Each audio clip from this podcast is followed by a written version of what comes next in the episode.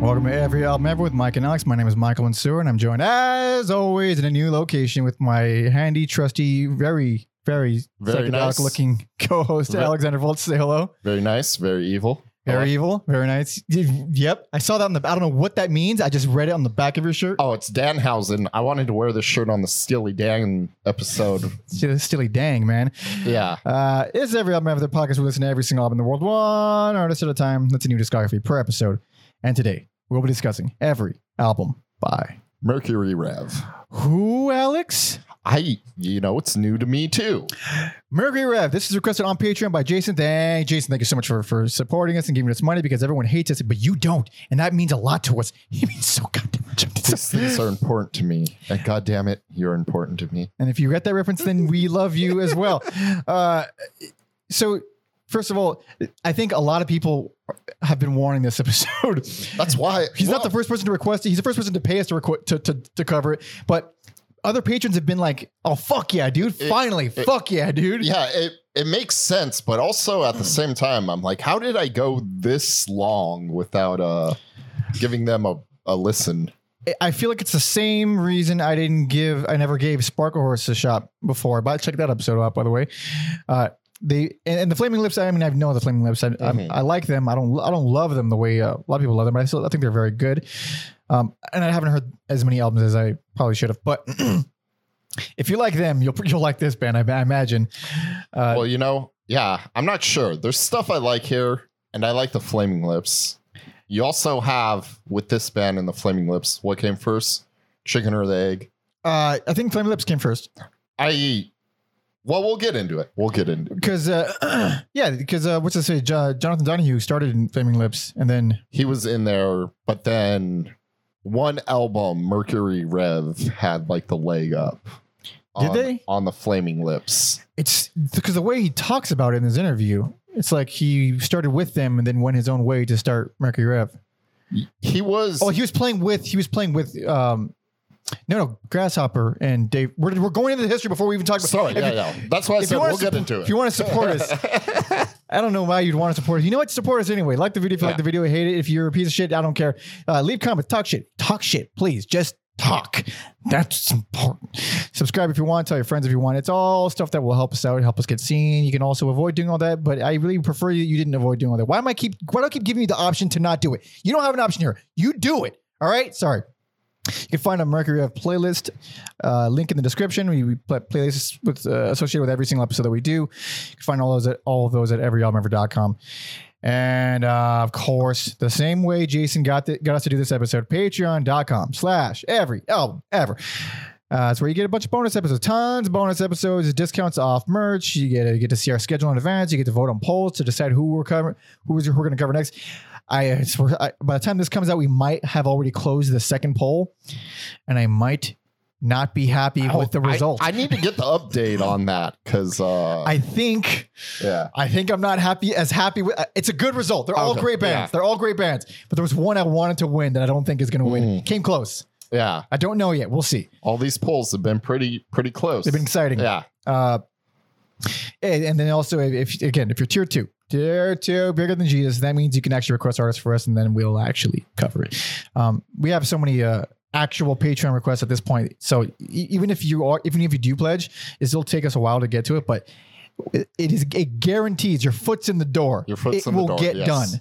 Yes. Whereas before, it usually wouldn't get done. It's just just the way it is. But thank you, and they don't go and do that and go. "Uh, Okay, okay. Back to the band. yes. So Core two members. Grasshopper, uh, uh, Shine, Shine. Of course, I, f- I fucking forgot his name. Sean. Oh my god, I know I know how to pronounce it. I fucking I know how to pronounce it. Hold on. I'm such uh Mackowiak. Mackowiak. Yes. Sean Mackowiak. Uh, uh, uh, you throw that many K's and that many W's in a fucking name, I'm it's, out. It's a mess. It's a mess. But yeah, he is guitar, keyboard, as well as a number of instruments.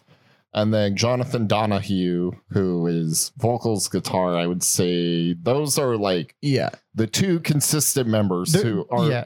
and then also very important to the Important. very important Dave Fridmann, the fucking Yes. man. The reason I like this band so much is Dave Fridmann. Yes, that guy so- is so good. so my understanding was that uh, he is kind of why they all sound so similar what all being mercury rev and flaming lips and so the thing i was talking about was deserter songs Yeah. was Very kind, big album. kind of able to get the leg up on the flaming lips or maybe the flaming lips had existed longer and had a few more albums Oh yeah, no, no, yeah. but sonically, the way that sounded, Oh, I thought you meant just who existed first. no, no, no. Well, more like this, this like psychedelic alternative, The style you mean? yes, sound that that both bands are very similar. Okay. That's Oh, okay. kind of what I was getting into. Oh yeah, yeah. and- Yes, Flaming Lips predated them by several years, but uh, with the style, I again, I don't, I don't never, Because- never because- listened to them that much. yeah there's like there's like almost different eras of the flaming Yeah, yeah, lips yeah, where exactly. Yeah, yeah. so Uh, and- I would blame that on, on you got to blame it on Dave Fridmann. If you, if I had to Oh, yeah. guess, as a guy who only has only heard well every album by this band, but yes only a few by Flaming Lips. yes uh he is the key as well as you know it does sound like very incestuous too like hey we were in their studio they were in our studio and it's sexy as hell. Well, a lot of some of it is, uh, but it's, it's like, man, this, this band, like, I, I, w- I went expecting lukewarm, expecting to be like, all right, I get, I get the style, I don't love it, I get why people like it. It's not, I came out I was like, god damn, that's actually fucking great, and I, I came out really happy with some stuff, some stuff very angry, some Ooh. stuff furious, but, but for the most part, I would say this is a great band. I didn't really I didn't really get too mad. Um I think I need to digest it a bit more. There's definitely like three or four albums I'm going to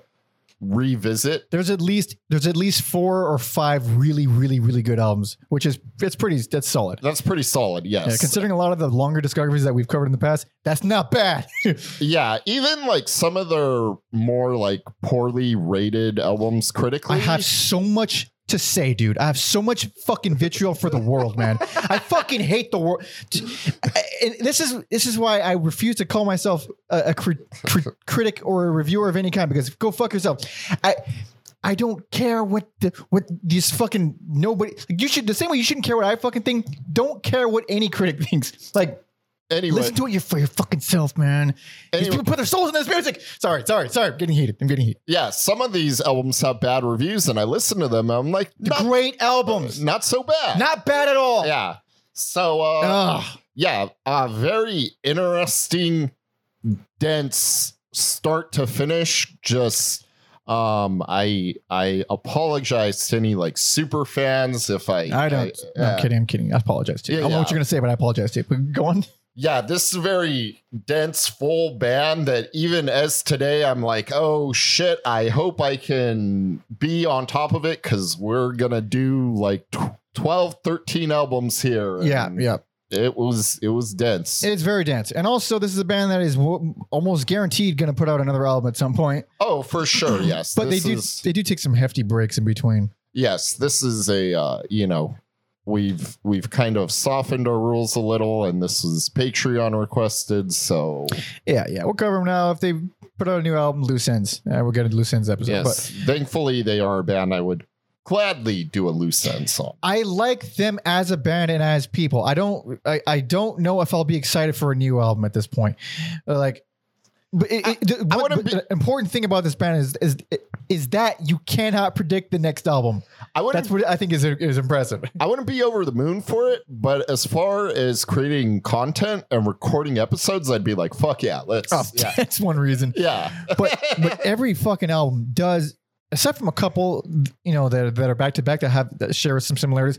For the most part, they'll take a wild left turn randomly, Mhm. uh, and most of the time, I'd say it works. Sometimes I don't like it, but most of the time, it's it's always, uh, at the very very least, extremely, extremely uh, carefully done. Yeah.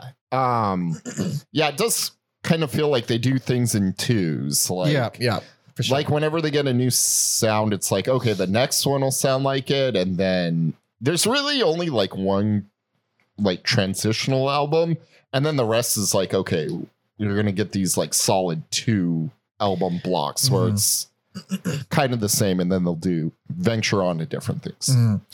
Uh, so uh, our uh, history guy Tom, you can follow him on all the places. Uh, you know, Tom Osmond Sounds on, on Facebook, uh, Instagram, and Twitter.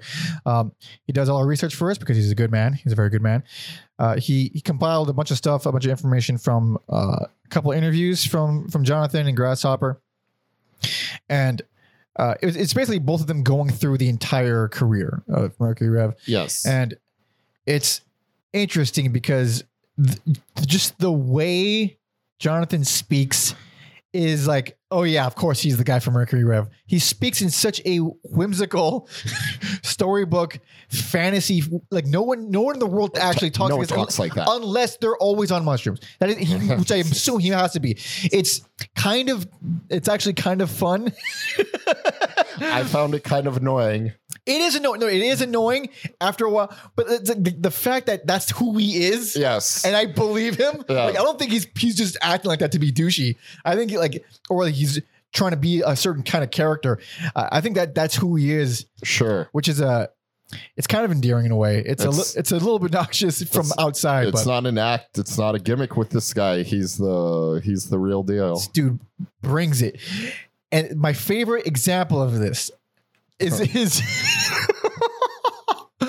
he's he's trying to explain to the interviewer why he stopped playing with flaming lips. Mhm. And basically the short answer is creative differences. He wanted to, he wanted to start his own thing, venture out and spread his wings. The way he says it, and I will, I'll warn you, it's four paragraphs long. okay, God damn it. this is the quote. Quote, what I can say is that from my point of view, there became a wind at my back that seemed much greater than anything I could put my finger on. It was one of those life winds that just blow you in a different direction, even though your compass and your charts say you're going this way. For some reason, the winds took me in another way, and it was very bewildering when it happened because I love the band. I love being in the band. I felt at home in the band. I was, I felt it was a real part of the music they were making. But there was something behind me, that invisible arm pushing you out the door on the first day of school. And all you're doing is looking back and saying, I don't know, I don't want to go. I don't want to leave home. I don't. This is what I, I love being here. And there's a mother behind you saying, this is a bigger part of life. It took me a while to process that, you know? Dude, it sounded End like quote, by the way. it sounded like you were transcribing anime dialogue as well. That is who we're dealing with here. Yes. This is who this fucking guy is. Yes. Every quote is It's something else. Uh, but for the background, um, did you did you take like spark notes on our big notes uh yeah, it's, like how they formed and stuff? Because uh, uh, Grasshopper and, and uh, Dave Fridmann known each other since high school. yeah. Uh, Um, Apparently, they they played this, their first band. I think their first band. It was called the People's Front, which they got the name from Monty Python's uh, Life of Brian, the People's Front of Jude- Judea, which is they fucking, fucking would. awesome. It's fucking hilarious. I love them for that. They it's a great movie. Everyone would. watch fucking Life of Brian. Uh, and uh, yeah, I think um, Friedman went on to do went to go to school for sound engineering, which explains a lot. Yes. Homeboy why? is, is a very busy producer.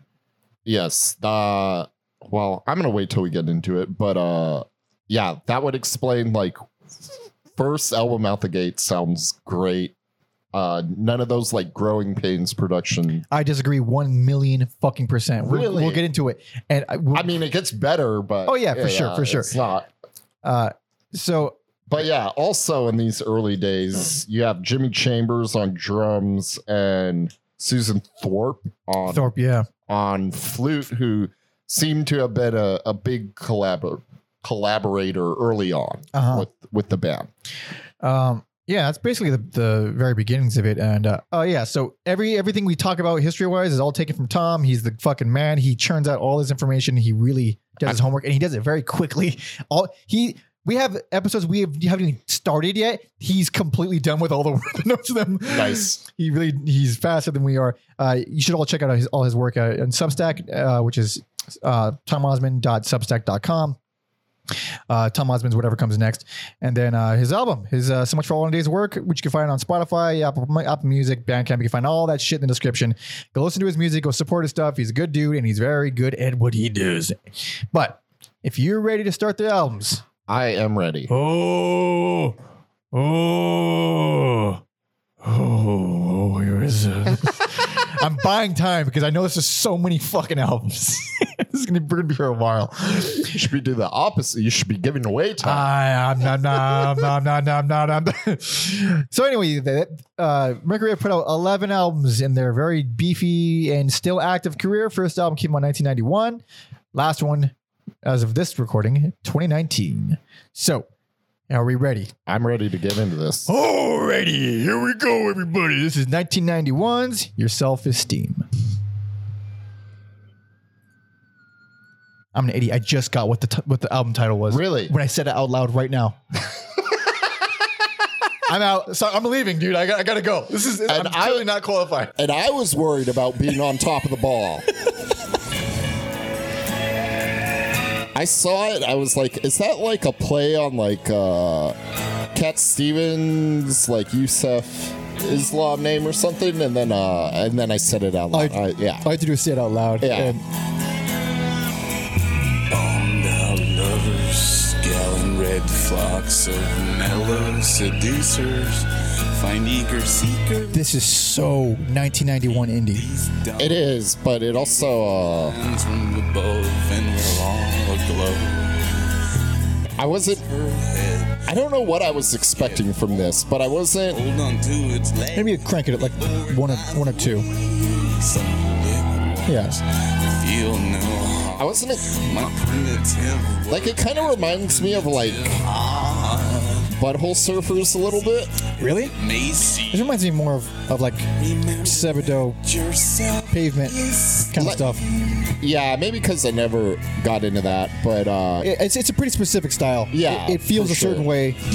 And this is much noisier. Not heavier, just noisier. Yes, As you can hear already, it's a little whooshy. But this song does does rule.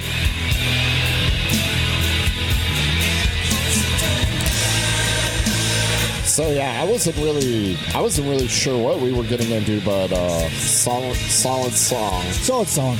This is uh, more or less what I was expecting. I wasn't expecting the rest of the discography, honestly. On vocals, that's uh, David Baker. Oh, sorry, David Baker. I can't say. David Baker. I kept. I keep wanting to say Becker, but I, I know it's Baker. anyway, Baker, uh, who will leave after two albums. So don't get used to this style of vocal. Are so inviting. I was a little, you know, little worried that they would uh, be too, too samey, but that's not the case. I feel like for this album, it is. I don't love this album at all. I like it. It kept me interested. This one. Can sorry, keep going. Uh, pretty much start from finish. I was just like, "What's going on here? What do we got? What's what, what do we got going on here?" And uh, yeah, I liked it quite a bit. This I I because because before we started the, the discography, you had listened to it already. You like you gave it a once over just to see what we were doing. Yeah. and you were like, oh, don't worry, it's good. I was like, oh, great. Yeah. and I put. it, I was like, oh man. No? I was like, ah, Oh. this. It's like it's like it's not bad. It's just.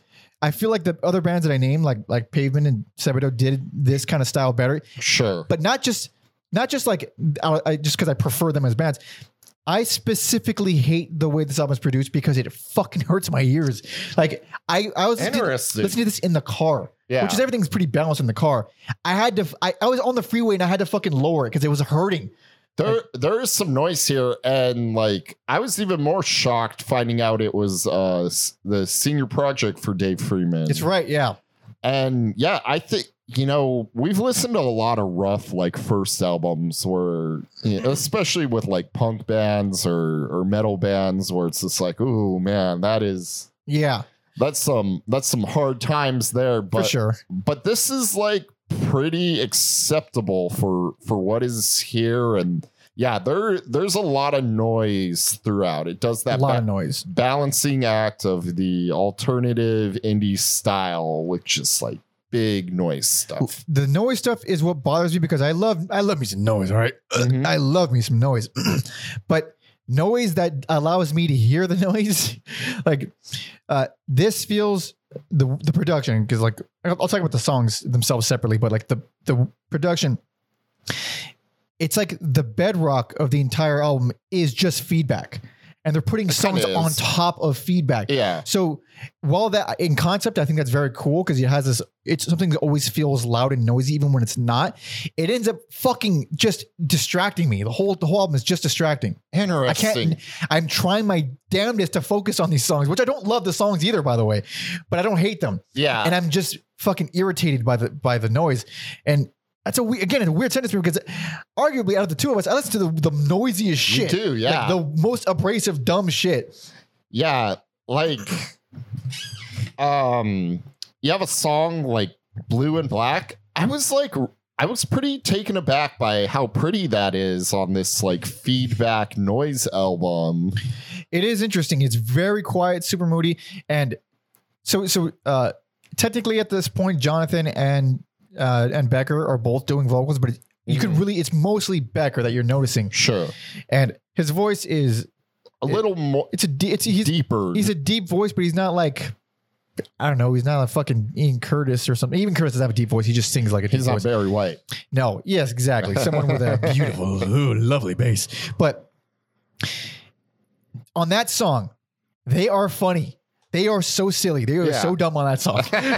it's ridiculous. Like I like, and it, also it's unlike anything that you will ever hear ever again. On that song, no one will like that song is a unique song in the entire career. Yeah. Um I think my favorite song on here though is Sweet Odyssey of a Cancer Cell.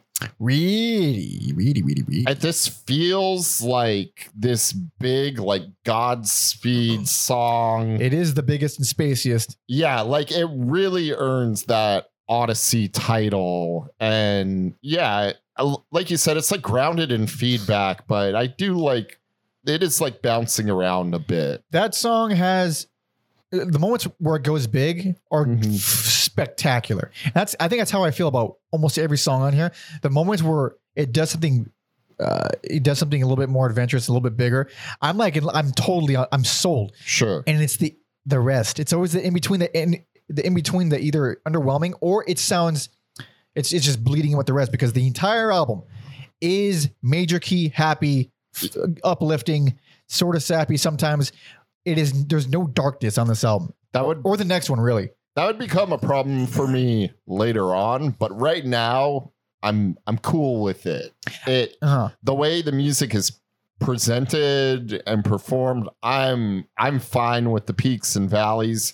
It is uh very 90s, like Yeah, you said. for sure. Um, but I think it's a a cool little little like diamond in the rough of the 90s or like these weird bands that exist but people don't really know about it. It's like up there with like Brainiac for me in terms of like oh hey there's this like thing like right under the surface that's right there but not a lot of people are talking about it. Interesting, interesting. Uh, so you know, let me just ask one more thing. Uh, I so uh, before I even ask, uh, these are long songs. By the way, Oh, like yes. this is not a, a breeze of an album. This is a it's a 50 minute album. Every, each song is pretty fucking beefy. And I gotta ask about the beefiest. What do you think of Very Sleepy Rivers?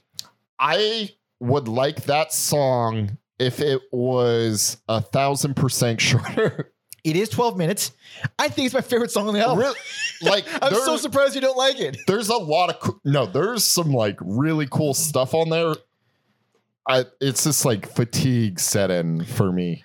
I get it. I mean, because it is a lengthy album. Also, we have a fucking hidden bonus track for the streaming version, which is um Car Wash Hair, which is released on an EP after this. And uh but but uh Very Sleepy Rivers, I think out of the whole album, it's the only one that really felt different. And at that point, like I don't even fucking care if it's 12 minutes. I already listened to fucking 38 of the same kind of song. I'm down for a little bit of the 12 minutes of something else. yeah. Uh, yeah, so this one is one of my l- lesser favorites, even though after listening to the whole discography, because I, I had a very um, I didn't listen to this discography the way I usually listen for for episodes because uh, life is hectic and I, I didn't have a lot of time. So I I listened to basically every single album in a row without listening without without um without taking any notes. Okay, Not in one day, but over the course of like a week. sure. So I ended up I had to go back to take notes again. And going back to this album after hearing the whole discography is way different. Oh, it's for so sure. it's such a weird thing. Like things that I missed that I wish they still di- did are on this Mhm. album. I missed fucking Becker's voice like a lot. Yeah, Uh, and it's just it's so weird. It's it's also very refreshing when you see a band evolve so much. and uh, in real time, uh, this has been uh, a little bit since we've got back together. So like, Yeah, it's been a couple weeks. I did my due diligence, but it's been a while, and I like kind of crammed these over the weekend to make sure I was still familiar with them. Uh-huh. And uh, I don't, I don't know if we like rank them. This is like, like upper upper tier, Upper Mer- tier? Mercury Rev for me. I think it went it, it became higher on the list after I listened to everything a few times. Sure. Uh, not that I d- hate things more. Well, I do Mhm. hate things more for sure, but not that I not that I hate those so much that this became higher. It's again, it's just the the appreciation for because also I do love this style. I love this fucking early '90s indie shit. Yeah. I, I, I mean, it just it's a it's a it's not like death metal in sound, but it is like death metal in the fact that I can't pitch it to people. I can't explain why I like it. I, it just feels nice to me. I just enjoy it. there you go. Yeah. There you go. Uh, but anyway, we have ten more to go. So uh, let's let's let's uh, let's, let's move let's, let's, let's move it Let's on. move this Let's move it on. I swear to God, if I pronounce this wrong, I'm going to fucking stab myself in my knee right now. I don't even know how to pronounce. I believe this is 1993's Boces. Uh, yeah, yeah, flames out. God damn. Part of me really wants to say Boches. Boches. Yeah, I think. Jim Boches. yeah, stupid.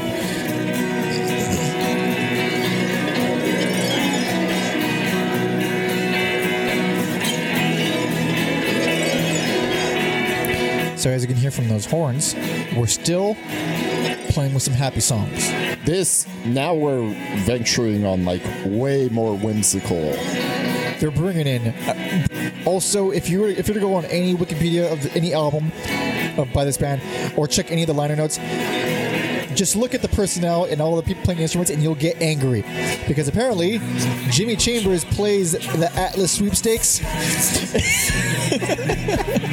and Grasshopper also plays the Licorice Stick. So you know who knows what the fuck they're doing. Who knows? Um. So this isn't one of my favorite songs. I don't. I get it. I like it. It's ten minutes long, and, if, and it's a bit much for an opener. I do enjoy it. I do like appreciate the like composition though, and the, like how it's built out. Uh, So there's that.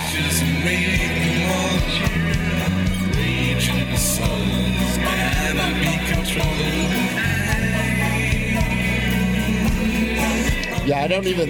I don't think we could. uh I don't even know if we can like play enough of the song to, there is no chance that Yeah. we could play enough of the song to like. because at around seven or eight minutes, You're it in a- gets real good. Yeah, you're in a different place. You're in a different place.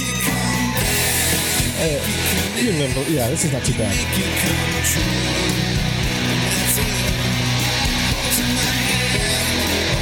This actually does feel more like an opener than the last record. I feel like. I get that. Yeah, it's like sets a tone. Yeah. And, um. Yeah. All right, Let's do a little, little chit chat, chit chat, wick wack. wait, wait, What's going on? What's going on? What's going on? Unrelated to the album, but a funny story. Did you read about the Lollapalooza fiasco? did not, did not. Is this recent? No, no, no. Do they have Lollapalooza still? Uh, I think they do. Yes, they do. So, um, during a Lollapalooza stop in Denver while touring, either before or after this, I believe they were playing Very Sleepy River when it happened. Ooh. Uh, the mayor shut the band down because it was so fucking loud. I do remember that. Yes, Yes. I yes. and it wasn't just the mayor because they were on a side stage The playing. a- mayor says it's too loud. You gotta shut it down. Got to shut it down. So they were playing a side stage the same time Tool was playing, and they were louder than fucking Tool, and they pissed off Tool. That's first of all, to see Maynard pissed off would be the funnest thing ever. Yeah, I mean, any member of Tool, but it, it, that is hilarious. It also shows that these guys were dickheads with the feedback. I told you, I told you, it wasn't just me. from well, from the way they said it, it wasn't like intentional. It just kind of sounded like, oh, you know, that's just how we play. We Uh-huh. didn't, we didn't know, and like, yeah, their manager was like, get the fuck off the stage, and in your, they were like sending like these huge security guards and like taking the sound guy away and like throwing their instruments off stage. Holy shit. Yeah, and their manager's just like, get on the bus. They're gonna like beat the crap out of you. So like, Oh, wow. Hey, that's justice, everybody. That's the uh, fucking government doing what the government does. well, yeah, remember I, that. Remember that. I mean, it sounds, yeah, it sounds like a mixture of things I don't know because it sounds like a dick move for like, can you just be like, hey, to the sound guy, you, you guys got to turn it down. It's a simple request. It's a fucking simple request. Yeah, especially when it's in a, a giant, massive event like that. Like, yeah, they have. There, there are steps to take. There, there. Are, it's not like 'Cause they're gonna. They're, not- they're not fucking anarchists. Up, they're not gonna like say, "Fuck you, man." No, Uh, yeah. mayor. I, I, No, these these elf like these elf like I read you the quote. This Yeah. dude is harmless.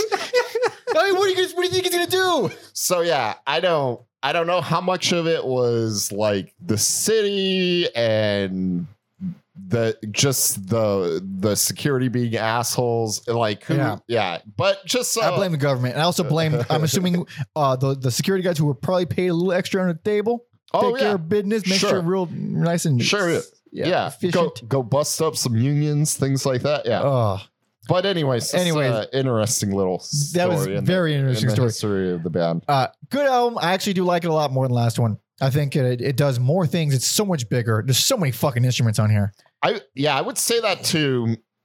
Not on like my first listen, but second listen, I can definitely notice there's a, a trajectory towards bigger and better things. here. for sure. Yeah, um, What I do think it's um, I, I, it kind of peters out toward the end, which hurts a lot because the the the end is like 20 minutes long. Like, the end, the final three songs are literally 20 minutes combined, Yeah. and those are all pretty rough for me. Um. Yeah, I guess because one of the highlights for me was Snorry Mouth. Really, Yeah, I that's where the album starts to interesting. because that's it's another 11 minute song. Mhm. Um, and I feel like at this at that point in the album, especially at that length, It's that length- too much. no, it's just not. It doesn't do enough to distinguish itself. It feels so much like the rest. That was again. It's the same problem I had with the last one, really. Yeah, um, but yeah, this one does feel a little more more dreamy, whimsical, like we played with the opener. But um, yeah, I I don't know. I think the closer Griffin is pretty wild. It sounds like it could be in a like David Lynch movie. feels like a joke song. Yeah, this joke song. There's there's these ja- like cool jazzy things. There's like scatting Yeah. going on. It annoys just- the piss out of me, honestly. I, I'm fucking not a fan. But if if we're talking about the jazzy stuff, I'm a huge fucking fan of Boy, Boys Peel Out. Oh yeah, that's a good song. Super duper gentle, but still really upbeat. The the jazz, the jazz drums are, are are fucking very nice. And this is, I, they, they might have had some on the last album as well, but this is like where you start to notice Mercury Rev and their bells. Oh yeah. They love their bells. And there's bells all over that song. It's very nice. And I usually actually mostly like how they how they do bells. It always Mhm. feels very unique to them. And it's so it's very again whim- whimsical kind of texture. At some point, I hate them for the bells. I fucking hate them for the goddamn bells. But for from for now and for a lot of Uh, albums, fine. I'm on It's board. fine. Yeah, I get what you're saying. Um, yeah, I don't know if it's bells or like a xylophone on that song, but Yeah, the, I- the yeah. outro is is Mhm. really nice. Beautiful stuff. Beautiful stuff. Uh, another minimal one is uh, Downs Are Feminine Balloons. Uh, a lot of flutes and stuff, a lot of really good per- percussion, guitar centric, but it's just minimal. It's very pretty. Also, sometimes I find flutes annoying. That song, soothing flutes. I don't think I've ever found flutes annoying with this band. I Yeah. I, I love the Somehow they crack some code. they're really they're just fucking they were made to have orchestral instruments. Yeah, And they and while there's not it doesn't feel very orchestral here, they're still there. And then when they get more orchestral, it feels so natural. Mhm. Uh, it's like I trust guys like these to do flutes. Yeah. You don't trust everyone to do flutes. no, no. But if David Fridmann is involved, Hell yeah. sign me up. Hell yeah. Um, um, um, um, so the production on here, because I was complaining so much about the last one, I don't like it on this one much either. I do think it's better, but like a, like a more of a small step Mhm. than a leap. Uh, I think the worst, the worst production, or the most the most noticeably bad production is on Trickle Down, because it has these really great driving bass lines, but they are. They are. It's the guitar and drums are just fucking buried, and the vocals are twice as loud as everything else, and it's it's so fun because like halfway through it, it, it kind of falls apart and then picks itself up and starts up again. Uh, it's a great song, almost completely ruined by the production for me. Let me tell you, when it turns into a noisy mess, and I got a timestamp. Hell yeah, hell yeah. So I'm glad you bought it up. This to get a taste of the production. This, it's all noise and screaming. Yeah. I love these like harmonics on the guitar. Yeah. I like it too if they weren't louder than everything else. Good Yeah. drums should be louder. I don't know. It works for me. It's just so. Oh man. Oh, it's again. I like the song. It's just. It's so fucking unbalanced. Pretty, pretty unhinged. it is. It is. It is a cool fucking song though.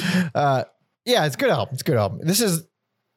I mean, this is the last album that they'll do that will sound like this. But yeah, this is the last one with uh Dave Baker. Yes. And uh, what's what does uh what does old Jonathan say about him leaving the bat? Here's the quote, everybody. Quote: There was a parting of ways. It was very mutual. There was no giant row. That maybe that's is that the right word? Uh, could it could have been a mistype. Uh, there was no there was no inc- there was no one incident, but I think it had to do with David looking for a different musical fireplace sort of to sit beside. I think for myself and Grasshopper, we were actually enamored with a more melodic side to music at the time. So when you're referring to, to musical endeavors as fireplaces, Yes. I want to hug you and punch you in the fucking face. Like I don't, I can't decide. I don't know. You make me feel all kinds of things. I met this dude at a party. He better be charming as shit. Uh, yeah. And if, if and if he is, you're I'm yours. I'm yours, Mr. Donahue. Yes. Uh, but yeah, so clearly, uh, yeah, they want to go in a bit more musical direction. It's and it seems like the through the context that Baker was the one making the band super duper noisy. Mm, Because yes. you look at one album later, and they're not they're never going to be this again. it gets different. Yes. Very different from here on out. But I think it's time for that Yes. at, at the moment. So here we go, everybody. Here we go. This is 1995's. See you on the other side.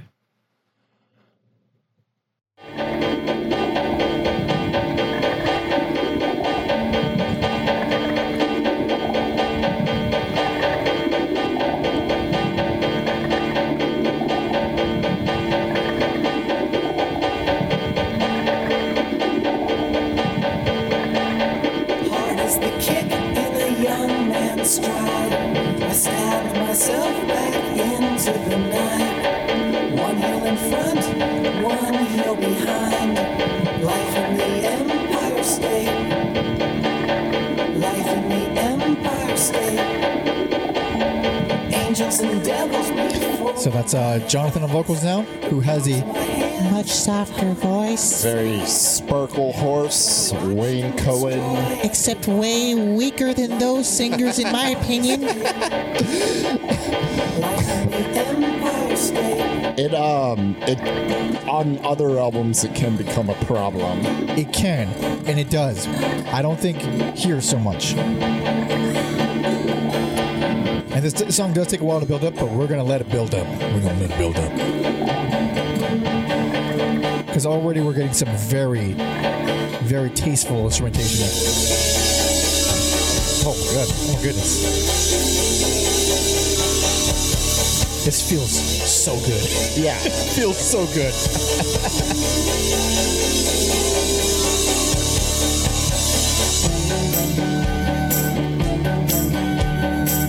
Those flutes. Hell yeah. Oh, I love this song.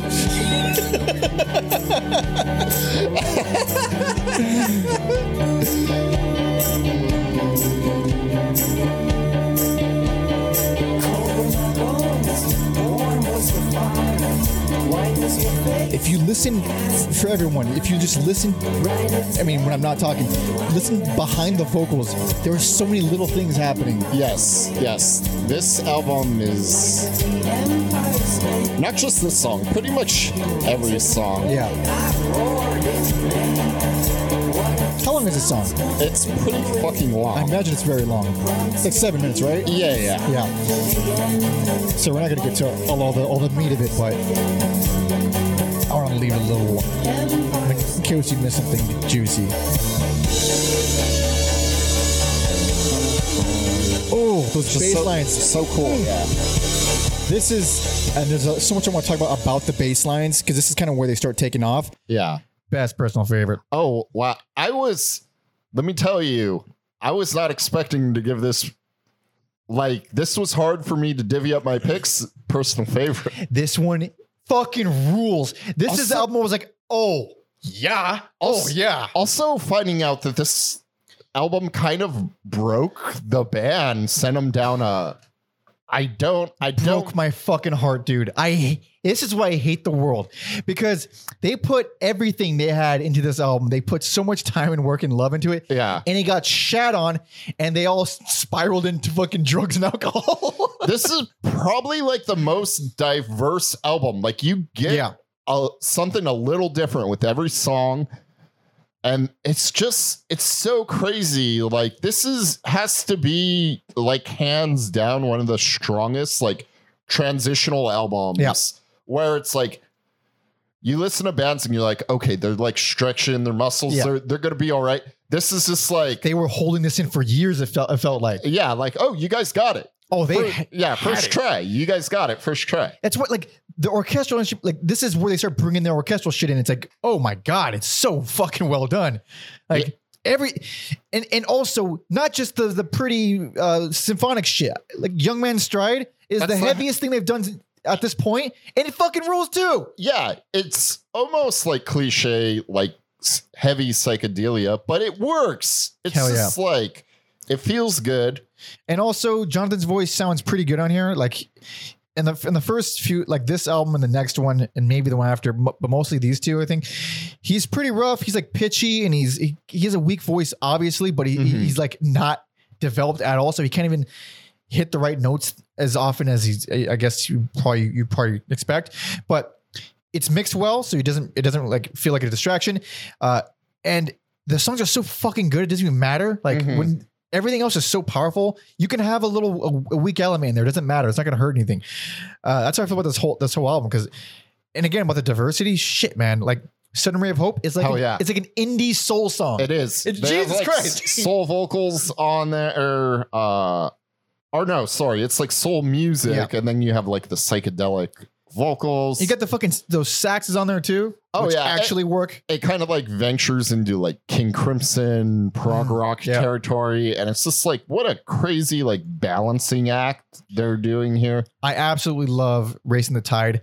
Uh, I don't know Oh, what you like those Chuck Mangione horns on there? That's what it is. just because it feels so good. But the, uh, that one, I don't know what that. maybe you should put it. No, I don't know because that that I don't know what it, what that instrument is on the main riff, but it sounds like some kind of synth. It's always in my head. It's been in my head for the past two you weeks. got a timestamp or It is the main riff. it's, the, main, riff. Should I just kind of pull it up and fast forward a little? Uh, if it has a lengthy intro, you can fast forward, but it should, it's like the the the main riff. We're doing racing the tide here. That's the stuff. Yes. Yeah, it's past it. You passed it. You, it's the very beginning. Oh, very it's beginning. Yeah. Yeah, just let it let it play. Okay.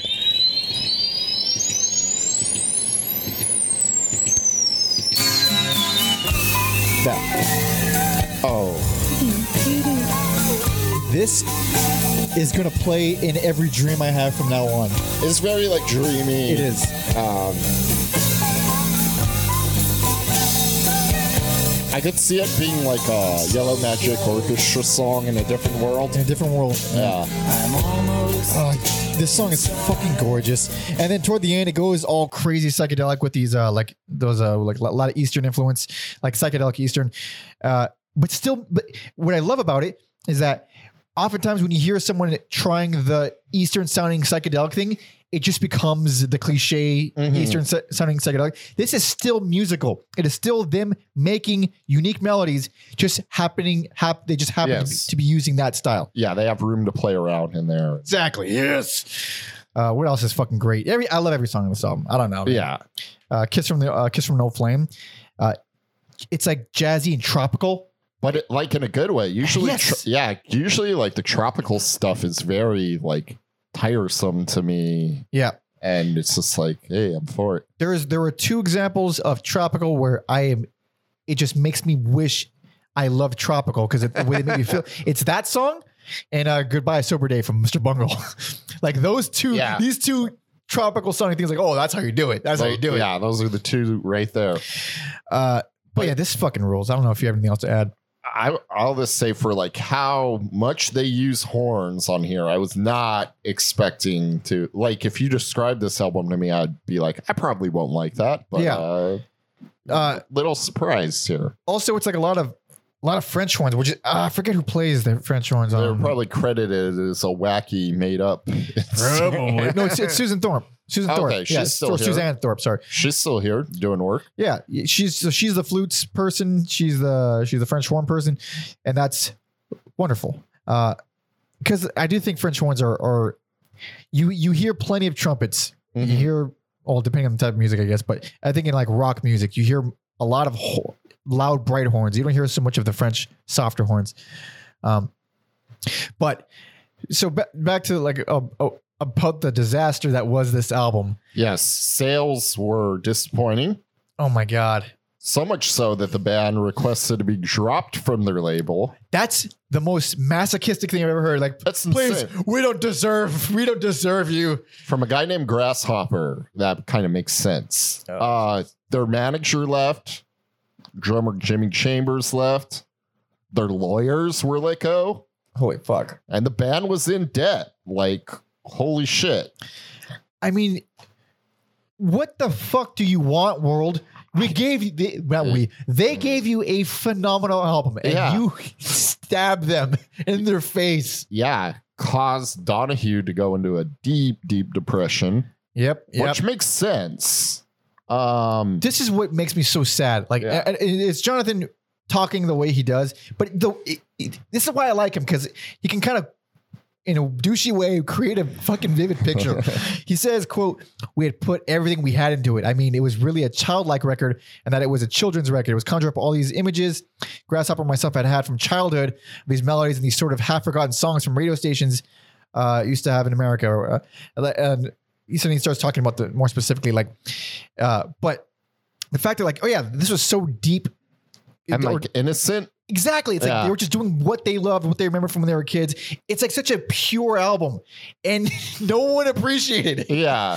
And I get if it blew to not like. If, I mean, I don't care how, how sincere it is. If I don't like it, you're not going to you're gonna force yourself to like it. Yeah. But this there, this is there's nothing wrong with this album. hmm Ah, it's just fucking weird, man. It- wrong time. I'm assuming it's got to yeah, be a wrong time. it's got to be bad timing. Wrong place, wrong time. I mean, I, I imagine maybe there's one Mercury Rev, new Mercury Rev list, uh, fan listening to it, this still, but w- what do like fans think? Because this is uh, how do you? Yeah, I would be. I would be interested in knowing that because we're coming up on a big one in a bit here. So Yeah, this one never gets brought up, and I think even uh, Jonathan says, I'm gonna try to find the quote exactly. Um, ba- ba- ba- ba- ba- ba- ba- ba- ba- ba- ba- ba. I God damn it, I can't find it. Um, ah, damn, I can't find it. But basically, I'll, I'll paraphrase yeah, it. He said that I think uh, I st- so he still thinks like there's a lot of strong stuff on this album, which there are, and that uh, fans will still point to a lot of this as being really good, but not uh, not that many. they're crazy. I- I'm like like it's, ins- it's insane. Like coming in blind, this stuck out so much as like holy shit, this is a this is above and beyond. It and like I say this as someone who liked that first album.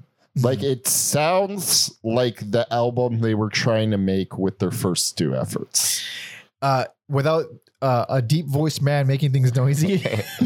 not that there was, not that was bad, but also the writing here is different. These songs feel different. They're not, they're not just major key, happy, poppy stuff the whole way through. There's different feels. There's different moods. It's it's, it's a whole spectrum of uh, emotions. Damn it. Mm-hmm. Ah, I just love it. But anyway, my best personal favorite, Alex's personal favorite. But we got a whole bunch more to go and a lot more famous albums to go. So, you ready? I'm ready for for the big one. here. Here's the big one, everybody. This is 1998's Deserters Songs. I um I thought it was interesting that they Yeah, maybe one beep. that they leaned into the the children's music on this album and then again on this album and you just get two totally different things Yeah. but kind of with that same the same building building blocks You got it. There's. This is an undeniable intro, an undeniable, undeniable song. I fucking say what you want about his voice right here, but this song is so goddamn good. this is this is when we get to the okay Of all the smoke. you and the flaming lips someone's copying someone's homework here They're they're all buddies, man. They're all no friends. that's what i mean it's, It's like that that weird influence, but th- very similar. Yes. very similar. God, it's, it's so fucking beautiful. It's so interesting because it seemed like it was had a an impact in in '98, but like almost like the world has kind of moved on from it. Uh huh. Um, like I see all the critical acclaim Yeah. and the accolades it has, but I don't feel like it's really like Just I've bought never up heard- retroactively. I've never heard these songs ev- anywhere else. Yeah. yeah. I've never heard them in movies or TV shows or anything. all the too white. Where this song, I feel like should be in all kinds of shit. Oh, it has the aesthetic of so many things that that are popular in culture right now. Oh, if this was a flaming Maybe lip, lower it maybe one beat. One beat. if this was a, a flaming lips song, it would have. Yeah. Yeah. So this song, I think, is where it became obvious, and for the next few albums, Dave's fucking bass lines. Oh, I'm gonna stop talking. Is that a fucking theremin? I'm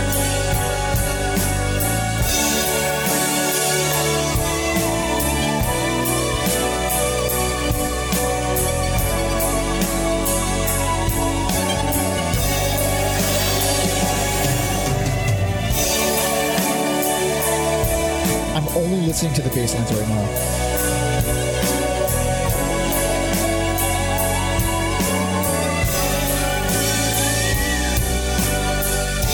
Like, they're just busy enough, but I, I, I love it. I love it. Yeah. all right, all right, all right. Jesus Christ. Dave's bass lines, like game changer. Like he's the king of this band. I think he's the fucking king. He's he's the rock, yeah. Um Did no one can I haven't heard of anyone write bass lines like this in a in so long. Like where it's not necessarily like a bad song without those bass lines, but just the the specific choices that he makes open everything up. It makes you feel it more. They're busy, but they're not like walking all over the place. They're not stepping on anybody's toes. it's this this is perfect. Perfect. Yeah. Ah, Um so yeah. Donahue Hugh, deep depression. Band wasn't talking. But uh these guys, these guys Chemical Brothers, who uh you know, we talked very fondly on the Beastie Boys episode. oh, I forgot. I, for, I forgot about that. Yeah, they were like, "Hey, we like Mercury Rev." He's like, "No one likes band. What's going on?" Damn, fucking Paul's boutique. Yeah, yeah. Holy shit. Okay, They okay. were like, "We love Mercury Rev. We think uh, you should do a song with us," and that gave Donahue some confidence. That's so sweet. He's like, "You guys, there are people who like us. Yeah. there is a place for Mercury Rev in the world." It's kind of like a rekindling of his friendship with Grasshopper, who like checked into some like weird spiritual Oh, that's right. Yeah. thing too. Um, so yeah, I think like the story of this album is kind of beautiful with like the Chemical Brothers reaching out and and giving help building up Donahue's confidence and like him and Grasshopper this like becoming friends again. It's, it's a, a, a nice little story. It is quite- except for quite the, nice. the drug usage. Ah, they what exactly drug? What drugs did they do? I, I wonder if I don't know specifically what they well, uh, our, our, uh, old history guy Tom, he he really uh he really wanted to know. so Oh, yeah, yeah. Uh, I think the quote from Jonathan is a uh, quote. It took a number of cliches, you know, the alcohol and the substances, but these were just incidentally incidental to the to uh, really what was being crushed inside. Those Mhm. weren't the reasons for the dive to the bottom, down to the bottom at all. It was self doubt. It was self loathing. You know, this is this is you. This is my music. Um, this is grasshoppers. He's, he, he he rambles on, and, and I'm going to end the quote there. But uh, it was just sort of like I, I I don't know, like the the the substances were more just a side effect, I guess. of the d- The depression and then the being crushed by this everything. become things that feed into each other Yeah. at that point. Yeah. Uh, but this album This seemed to do well, yes. and I don't like it as much, but I still think it's a very good album. on the first listen, I was like, I get it. And like to a point where I had to go and listen to the Flaming Lips album, uh, Transmissions from uh, whatever heart thing. I forget what the I forget what it's called. Yeah. So They got wacky names. because I like I had to like I had to know what was going on there and then like I read the quotes about them kind of like popping in and out of the studio while they were going on and um It's funny, but at the beginning I said this wasn't. This isn't. You, I haven't heard this in any movies. It was literally used. Well, the, to be fair, Holes was in a 2000 movie called Panic with William H Macy and Neve Campbell. yes Uh, but Opus 40 was used in 2020 in uh, the Love and Monsters soundtrack, which I've never watched. I will never watch. I can't imagine it's any good, but it is being used in movies still. Yes, and then I saw the song Holes was used in that children's movie Sing 2. Sing too. It's about it's like American Idol but with uh anthropomorphic animals. That's uh, sounds awful. I you know, I I have no beef in that. I'm going to I'm to I'm to stay out of that. All right, I'm gonna say it's bad though. I have not seen it, but go on. I mean, they use holes in it, so All right, uh, yeah, who's ever in charge there? Anyways, yeah, the the music here. Yes. Um tell you, a song like Endless where Or endlessly. Or yeah, endlessly. Sorry, my bad. Um, they use like that. I don't know if it's called sleep endless sleep, but that, Uh, wait, wait, what? No, no, that no. very like classical. The Oh, right, right, right. is that Yeah. why it's so whimsical? it is like a. It sound any other band. It sounds cliche, but like they use it efficiently there, Mhm. and I'm like, I'm not like. I'm not like burnt out or like, oh, of course, of course you fucking That's an, that song's a good example of I don't like I don't care for the song itself, but I do love everything about it. I do love the textures. I love like the arrangements. I like how it nails everything that they're doing. I just don't care for the writing of it so much. Um, and that's how I feel about a lot of this. Where I love ex- I love how they're doing. I love the, I mean the orchestral stuff sounds better than ever. It's so natural and ingrained. Mhm. Just, just don't care for the writing. Like compared to the last one, the writing there was so unique and, and spontaneous. Here, uh, here again, it's just feel a little samey. Some like like Opus 40, for example, which I just brought up. That one really bummed me out and disappointed because it just it's just another Beatles sounding uh That- descending progression. Yeah, that Like, was I, I can do I can go the rest of my life without hearing another fucking descending progression song. There's so many. It was literally half of Elliott Smith's career was descending progressions. Jesus Christ, man. The only thing that pissed me off was some of the guitar playing on Hudson Line. Mhm. And I just like so baffled by the choice. I'm just gonna play a little bit of it here. Okay. It's just I don't know. It feels so out of left field. I'm sure some people like it though. I think I might. right. Catch the Hudson line, cause you know I love the city, but I haven't got the time.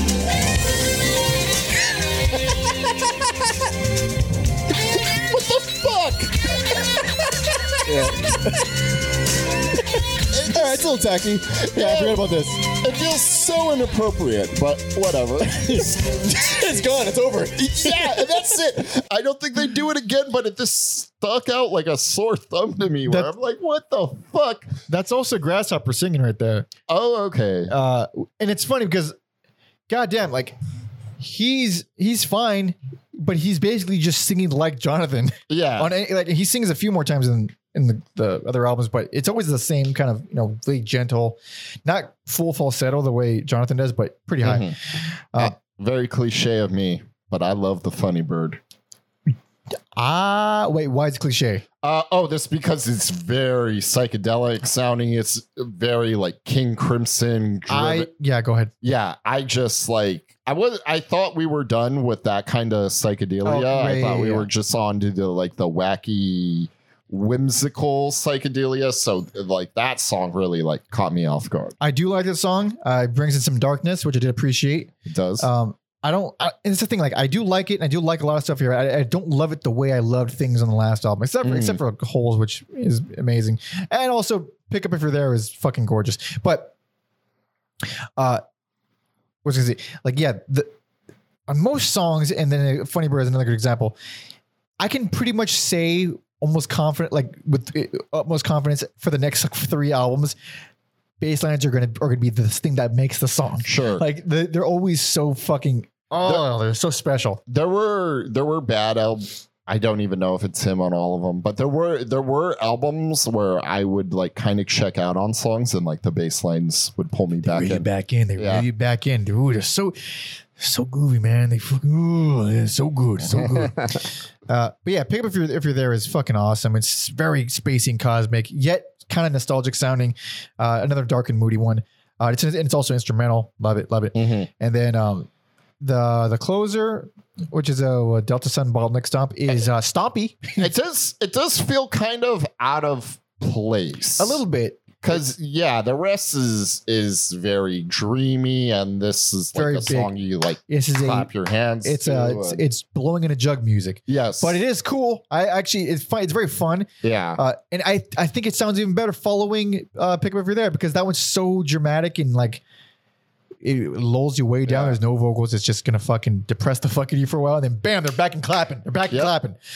Also uh goddess on a highway was originally a flaming lips song but they Oh. decided to take it and use it here so it was just kind of sitting sitting around and Mhm. uh yeah Dave Fridmann's like we should use it here Interesting. I so that main riff of that song, I really hate it. I really hate that main riff. But but the chorus is so strong, especially with those bass lines, Mhm. turns the whole thing around. Like I'll forgive so much stuff if if I feel like that they're trying, because like I, I- you, can do a lot with a generic riff, honestly. I will say, with the exception of one album, I even if I don't like certain things, I never feel like this band's not trying. Oh yeah, Oh, yeah. Because yes, we've we've dealt with bands where I'm like, you guys clearly didn't give one one iota of fucks on this album. yeah. I, I never got that from this band. No, so- no, no. These dudes are ge- clearly very genuine, uh, and it's a good album. I, and it, it's not that this is a bad album in any way. I think it's a good. I think it is a good album, but the fact that this one hit while the last one didn't is why I, I just don't. My uh, me and the world are always going to be like this. It's never going to fucking line up. I just don't understand. Just ships passing in the night. Yeah. Oh well. Let's hope they do. I don't know. I'm just put it behind, put it behind me. Move forward because we got some more. We got some more. We yeah, we still have quite a bit more. A lot more actually, but we Uh, are in the 21st century now, everybody. This is 2001's All Is Dream.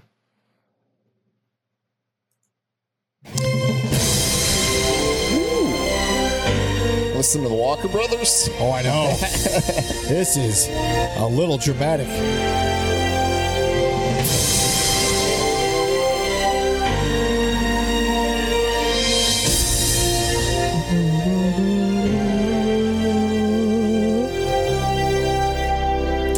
This would uh, be their their last with Fridmann, right? No, no, no. Well, the last with Fridmann as a touring member. Okay, He he yeah. plays bass on a few more albums, a lot more actually.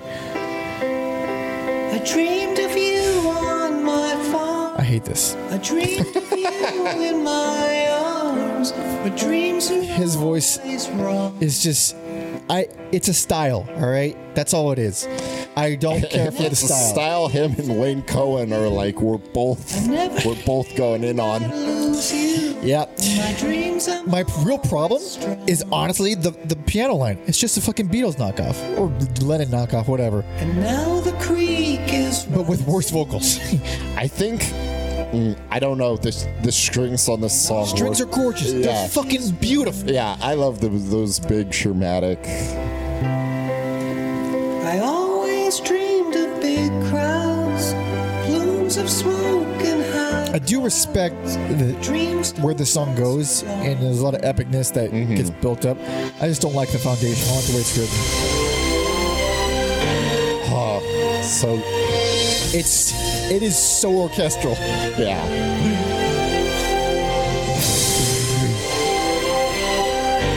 Uh, we should start moving a little faster, but Yeah. Okay. So this really caught me off guard.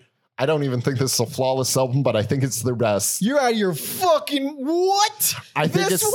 I I don't think it's a bad album at all. But there's just so many things that work for me here. Like I Whoa. yeah, I like I like that first song a lot. there's a few more that I would give best to, but it's not this one. I I really like Tides of the the Moon right after. That's a great song. Yeah, the, And all those fucking bass lines. again, yeah. I, like also it feels like the band has like obviously made a decision to move away from like guitar driven things. Yeah. Like the guitars on there are just so good. And then like fucking and then it just gets me with chains and Lincoln Eyes like um chains is like re- I think this thing is really beautiful. It, it rules. The song rules. yeah, It's, it's like J- Jonathan is so falsetto there. He's so Yeah. and it's, I think in general, this album is is the point of deal breaker or not. Like this is where you cannot ignore his voice anymore. Is I- his voice a deal breaker or not? yeah, That's that's that's basically what this que- this album asks. Yeah, I think maybe because I'm a, a a bigger like Flaming Lips fan than you, where I'm just like I'm accustomed to it, Yeah. and I think I think the music and the songwriting is just so I agree. I so think strong on here. I can't. I think that no, I think well, at least for me, the the music does like it's not a deal breaker. I don't like his voice, but I th- it's I don't I don't I can I'll tolerate it Mhm. because change is amazing. And uh fantastic writing. And again those damn bitchin' bass lines dude they fucking they just won't stop. They won't stop. I think it's my favorite song on the album. Like honestly I, I do love that song. And the strings there are fucking incredible. And yeah, like Lincoln Eyes, I love the big like arena rock, like 70s arena rock feel. It has to it, just like a big like psychedelic song. and to go back on what I just said that's a song where Jonathan's vocals do not work for me and I can't handle the song because of his vocals You're crazy. It's a great song. the things I don't like, uh-huh a drop in time. you don't like that one No, I hate that I That- actually do like that one that dainty, jaunty musical shit it's doing there. It's whimsical and fairy tale like, sure, but I like the pizzicato strings. oh no, no. I I do think that song fares better once the like percussion and drums come in. It's a little more tolerable for me. Um, and then Night and Fog and Little Rhymes, those are just it's it feels too like cut and dry indie rock for me.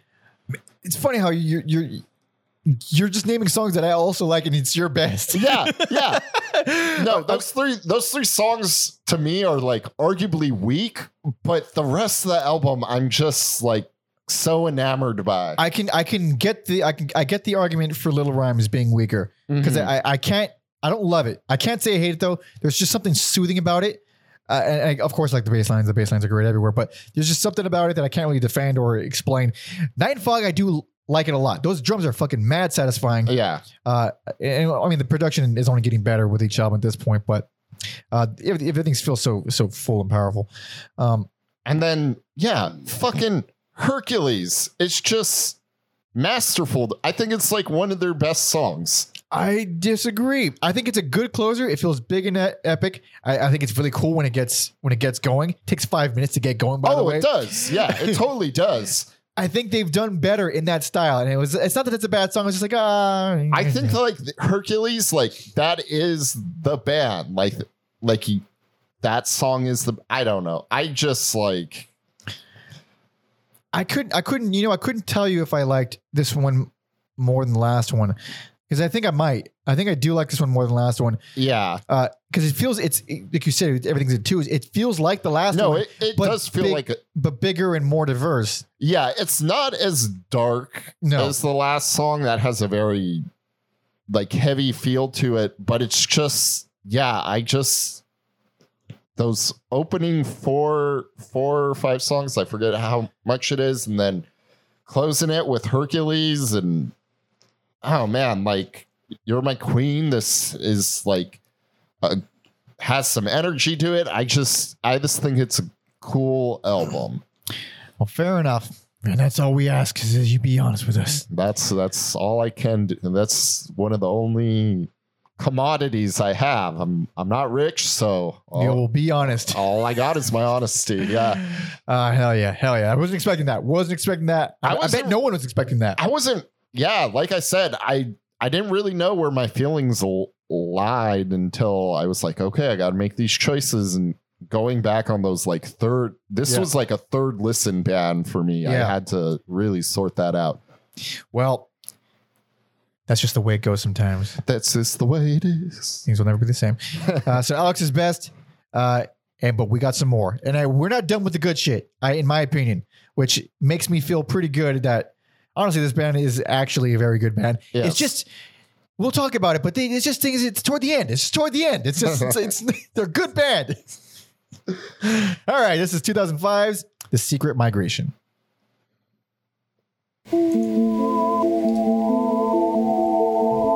And this is the album that got I think this got bad reviews. It did, and I'm angry once again. I don't get I really, really like it. This is a good album. It's, Hell yeah. Yeah, it's a good album. This song, those bass lines. All right, stop talking.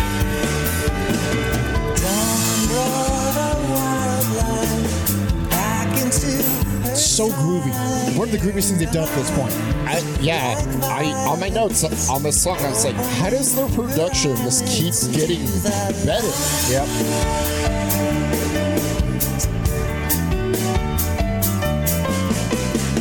This is the first time in a while where the drums felt in control. Yeah, like, it's like really in the pocket here. I told you where we're going, girl. We're all for a fucking bass lines. Like, it's still Dave on bass, but he's just not in the band anymore. And those pianos, that's total uh, uh, Le- Levin era Nick Cave. Okay. Totally. Yeah.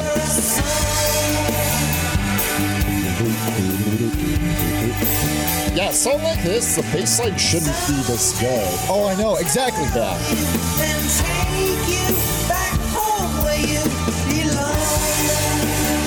Oh, I don't want to lower it, but we gotta we gotta move on. Yeah. Fucking This this album is where I literally had to write in my notes that the world is fucking retarded. How dare you not like this album too?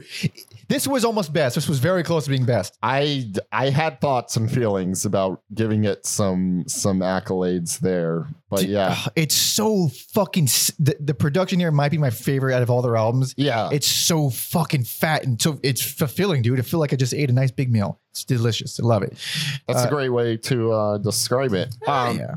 I didn't I didn't hear it on Diamonds, but I saw John Lennon got credited some songwriting credits really? there, Really? and I'm like, was I, I didn't hear any Lucy Lucy in the Sky, and I'm assuming that's what they they pulled from.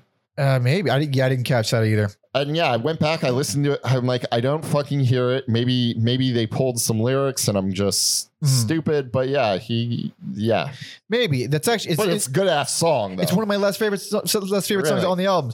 So uh, so I don't even mind whatever the hell the similarities might have been. Uh, but Mm, Black Forest though. Black Forest, where's wait which one's That's Black? a, it's.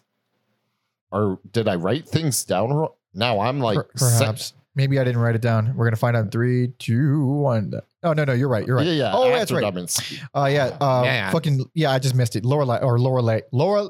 Lorelei. Lorelei. Lorelei. Lorelei. I'm gonna say Lorelei. I like the way Lorelei. Lorelei is a better a better word, but the EI makes me think it's Lorelei. Black Mm. Forest. We're just gonna go Black Forest. Yeah. Anyway, anyway, goddamn, the song is great. Uh, another example of just how much better the production is here than.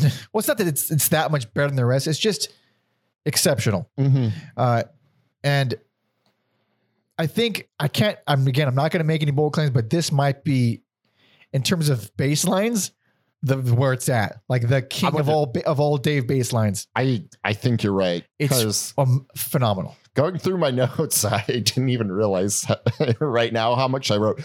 the ba- I wrote the bass line like a hundred Yep. times Yeah, for this. too. Yeah, for sure. Oh, Jesus Christ. It's so goddamn. You get some high energy drama with uh, Vermilion. Oh man, that song's so good. Like, yeah.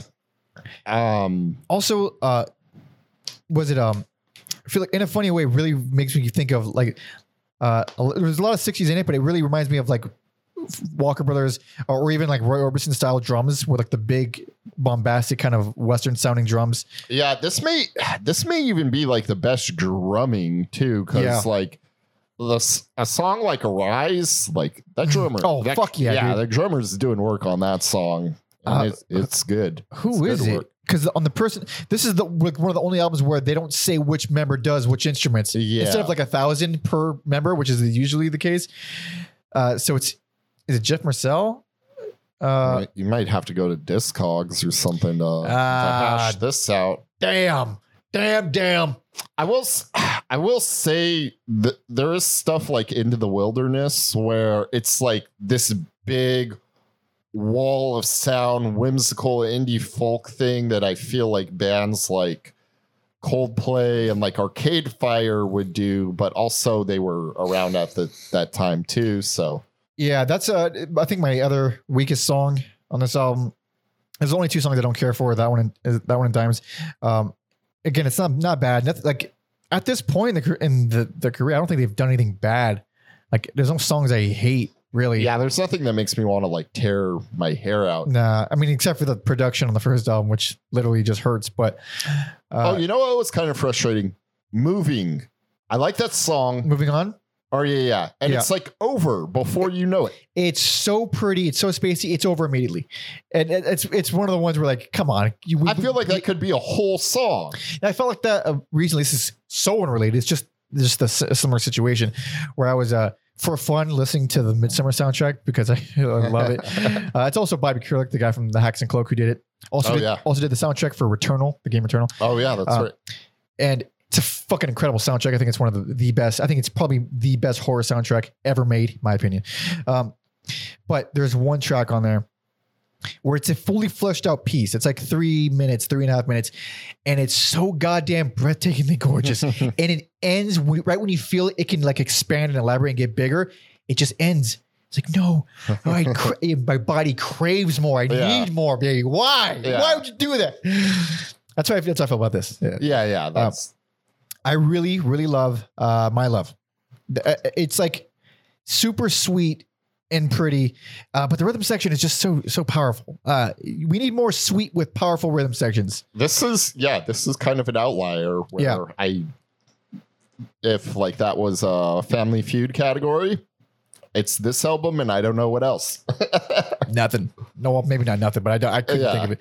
Uh, fantastic. Yeah. The, really, the only thing that kept us from being best was just how incredible See on the Other Side was for me. Like just how flawless and like beautifully paced it is. Otherwise, this would be uh, a shoehorn for shoehorn, a shoe in for best.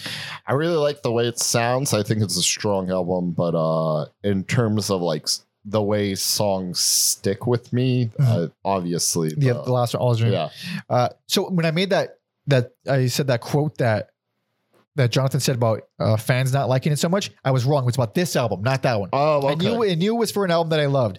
So the quote from Jonathan says, uh, "quote And when Secret Migration came out, I felt it didn't quite resonate with people that way. I think people were much more connected to an expansive musical element in Mercury Rev that than even I had thought. You know, okay, I don't know what the fuck he's talking about. Sorry. And so uh, the three minute song seemed to almost uh, be a bit abrasive to many people. When for us, it was a three minute song. It was something we really only dabbled in in some arcane way. But when it came out, uh, it seemed it didn't find a home in many people's arms. Some people did find, some people it did. I still feel to this day, there's some very strong songs on here, but you'd probably be a, a little hard pressed to find a number of people who felt that way. That's the quote. And that's Well, insane to me. Like, there's here's two people Here- right here. two people right here, okay? I mean, it's fucking really good. Come on, man. Just let's just give it a shot, please. Uh, all right.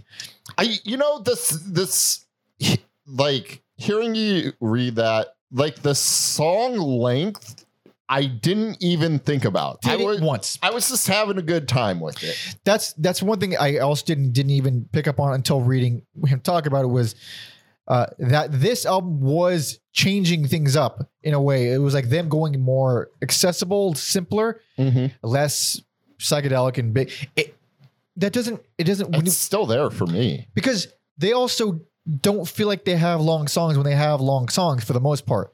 Like their seven minute songs overall usually don't feel like boring, long, dragging on kind of things Sure.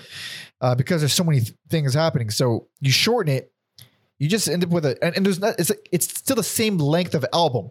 So it it's a 44 minute album. There's just more songs on it. It- Mhm. It, and it, it feels like the like a seamless transition. I don't.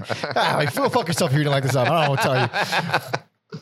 All right, but moving on. We got a few more, and this is the album where things start to get a little bit messy because this next album is coupled with another album that we'll also talk about. But this, anyway, we'll get into it. This is uh, 2008's Snowflake Midnight.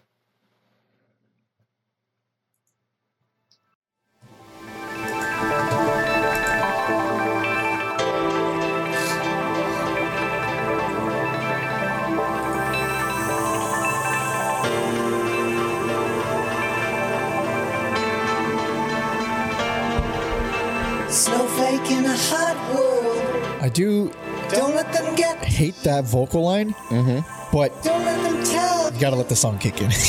you gotta let the song kick in. you're all the same. Especially if you've never heard this album prior to hearing the rest of the albums. Like if you let's do it chronologically the way we did, Yeah. it was a, it was a shift. Yeah. You, uh, you, Didn't see this coming. Snowflake in a hot world. I think I just I hate that lyric too. Stuff like in a hot world, yeah. it's a bad lyric. Yeah. it's, it's a bad lyric. Too frozen to feel. Because aside from like some beep boops, it feels mostly Mercury Rev as we know them. So real. I when I heard those those beep boops, I'm like, are they gonna go more electronic? To something And they do. Oh, we, oh, they do. I like the idea of this song more than I like this song. I thought I didn't like this song, and then the second I was like, "This is a good song." Like again, just kind of like blocking out his voice for a second. Those backups, that's mm-hmm. super ELO sounding. Yeah. These arrangements are spectacular and oh, incredible and completely unpredictable arrangements in this song. I do like me some like fuzzy bass like this. snowflake in a hot world. Look They've never sounded like this. Just that rhythm section alone, which is electronic, but Yeah. the drivingness of it is unlike anything they've done before. This is a very unusual album. Yes, this is more this is a uh like you know, a whimsical for the most part, a psych psychedelical band that's like really doubling down on electronic stuff here. fully going hard on the electronic.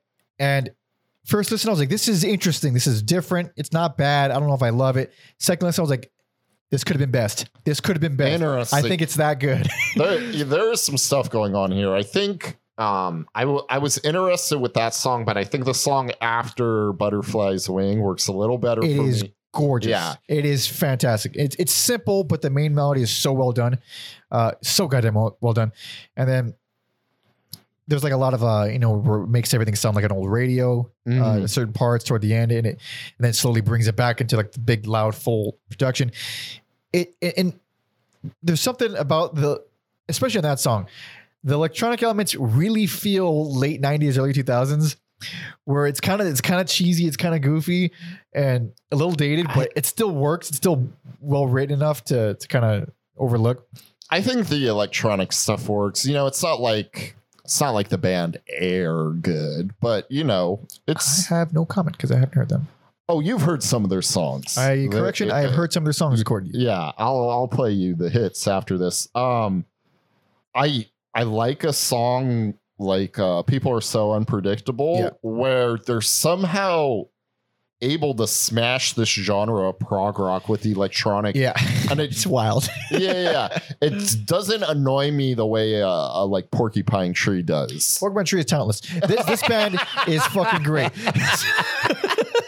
Like, that song is some of the craziest, not just craziest structures on this album, craziest structures they've ever done. And music. Like they, they've, I feel like they haven't even gone that proggy before. Like that's it, and to do it with this Uh, crazy electronic element, it's yeah. so it's it's a bold move, and they, they I think they pull it off. I think it's a very impressive track. um the I think there's like a few filler tracks on here, like um October Sunshine. Yeah. I'm like, that's how you do a filler track. Yes, That is Yes! how you do a filler track. it is all edgy, atmospheric ambience, and it's beautiful. It's It not works- boring. Yeah. It's not boring. It's short. Also, Yeah. it's it's meant to be like, all right, just, just glide it on. Just just just just, glide, just fly over this one, Nailed it. and then back to fucking Runaway Raindrop, which is uh, super strange, super strange. By the way, That one feels a little more like industrial metal, like they were listening to some like ministry. it is so odd because Yeah. you get this really pretty somber vocals and melodies, and then this angry, dissonant, ugly synth notes just on top of it. Yeah. like the whole like they did two different songs just mashed together. Yeah, it's it's n- not like the song sounds like industrial metal, but the like the the instruments they use, it's like, oh, those were like left over from like Ministry and Nine Inch Yeah, Nails yeah, or yeah. something. Uh, I think the the only song I, I kind of don't care for is "Dream of a Young Girl as a Flower," which Ah. it leans in real heavy to the techno. Uh, it's not even bad. It's just pretty. It's just it's eight minutes, and a lot of it is ambience and spaciness. Uh, I I like it. Uh there's some some backing vocals on there that reminds me of the Akira score really, when they you know like the those like vocals they use when like the creepy kids I haven't seen that movie in a long time. Oh man, I should I should have time stamped it, but yeah, it's just like anything that kind of like reminds me of that Akira score will warm my heart a Oh, little. shit. That it's a good ass movie. Yeah, Uh, it's still a it's still pretty good, and when the drums come in, it fucking rips. Like it has a lot of great moments. It's just uh, there's a lot of space in between each moment for me. Uh, um, and then do we want to do we want to talk about how this has like an accompany album? that's basically our next album because it, we could talk about it here, but it has its own title Okay, and it's also 42 minutes. it is. it's like it's it's it, it's a separate album But that it happened to be f- uh, free with purchase. free with purchase. Yeah. Uh, but anyway, this one's fucking great. It's a wild departure. It is so. It is some of the strangest songs they've ever written. In addition to it being hyper electronic, Mhm. very good stuff. But yeah, moving on. This is uh released the exact same time. Uh, a company album, like we like we, we just said. Yeah, here we go. This is a strange attractor.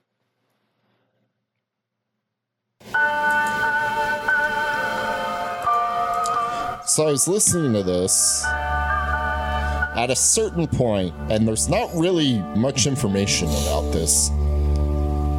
I was like, is this album supposed to be? I don't think it is, though. I may be stretching. Is this supposed to be like a Zaireeka thing where you're supposed to play Oh, at the same time, I don't. I don't think so. I don't think I don't so, think so. but yeah, there's this all instrumental. yeah, this entire thing's instrumental. So mostly ambient, but not well. A lot of s- stuff to grab onto, but not full traditional songs. Yes. Like this, I think is gorgeous. This is yeah, this is like Trent Reznor scoring like a, a David Fincher movie. It's beautiful and kind of haunting. And then this is a. I think this track is a little lengthier. Yeah. Around four minutes in, uh, elec- you know, electronic drums come in and it changes up the feel entirely. And this again, like you said, like if you soundtrack written all over it, this feels Yes. be great for a soundtrack. But for our purposes, we got to move a little bit quicker. Yes. Uh, this on first listen, I was confused and baffled and bothered. On second listen, I was like, "This is a, this is how you do this kind of album. If you're just putting out a fucking ambient thing where it's obviously instrumental, it's gonna be more on the mood side, and the- for for background purposes, not really like an album. Album. There's a lot of really really interesting stuff here. If Yeah. you're trying to sit down as to listen to it as an album, you're gonna fucking fall asleep. It's a little hard to gr- grapple with the songs on here, but um Yeah, th- this is like them indulging in a in a darker, even sometimes like trip hop, Yeah. slower, like uh persistence and uh whatever. I think my thing auto corrected on me. Let me let me pull up what song I'm talking about. Oh, persistence of the the Apis mellifera. yes, mellifera. yes, like that was one of the like standout tracks to me. I, I wasn't big on that one, but I think I think it was entirely because of uh, just at that point I'm already like I, I need to grab something. I need something. Like Yeah. there's so much of just this really uh, um, structureless, floaty Mhm. kind of sounds here and there with a, a melody drifting away, kind of stuff. Uh, because I do like the first three tracks a lot. Like even uh, pure pure sorry pure joy de la solitude. um, yeah. it has like some Aphex Twin sounding electronic elements where it's really you know fast and like snappy and like almost like a, a snare sped up really fast. Uh, really dark and sci-fi. Uh, it's not really a song, but it's not unpleasant. Mm. uh, and then there's there's still stuff I, I do like on here. Like one that I think is undeniable, regardless if you're into this type of mood. What's Uh, that? Oh, that's Fable of a Silver Moon, baby. dude that that kind of felt like a a throwback song It feels like a song for one. Yeah. It's like the only song thing on this album.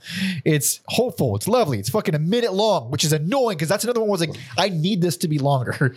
it, it is hard to like sink your teeth in these songs they're kind Yeah. of like over just as you're getting into them and And some of them are straight up snoozers, like Incident on on Abeale Street. Fucking all right. And then at that by the end of the album, the novelty is completely off, and like I'm just tired I'm tired and, it's like- background music exactly and- focusing on music that's clearly meant to be background music is not something smart ever to do. And uh, But it, it- kind of yeah, but yeah they they didn't make people spend money on this album so good on them Fair enough. It is fine for what it is. Uh, it's just not a lot of what it is uh, that I feel is. Uh, uh, it's not really. It's not really a lot. it's yes, not, yes. Yeah, it's it's it's not a it's not a meal not a meal. Yeah, exactly. Uh, but the next thing we got is a little, a little album. i'm not even gonna like wait are we are we doing that Oh, we're doing it. okay It was released. It I was thought- I under thought- their name. I uh, we got- we we- were we- doing this as like a Well, we got to talk about it. We have to talk about yeah it because should i even play it yeah. all right I mean, this is Yeah, okay. So uh, this next album, everybody, is a real bitch. I mean, it's probably going to be over real quick, but yeah. yeah, it is gonna be over real quick. This was self-released in 2013. It was recorded, I believe, in 2007. There was no information on it. The band doesn't talk about it, but it exists. It's real. It's part. Of, it's on the fucking Wikipedia. So we're gonna talk about it. Yeah. It's streaming. So this is 2013's Inner Autumn Outer Space.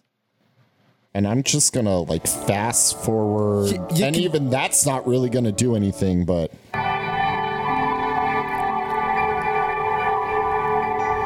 This is the whole album, folks. It's not just the whole album. It is the only track that is 43 minutes. Yes.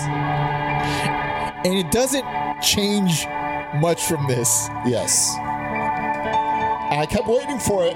Oh, I waited. I was doing chores. I waited around the 42 house. minutes before my heart was like, okay, I guess it's not going to happen. Yeah, I was doing chores around the house. And then it, this kind of ended. I was like, that was it. Because, you know, I'll listen to Sleep's Dope Smoker. So if you want to build some shit up Fair and the payoff is good, Fair enough. I think I have to lower it already because I listened to this. I'm gonna tell you right now. I listened to this album one time. that's all you have to. and he and it was such a disastrous worst. This is such a disastrous experience Yeah.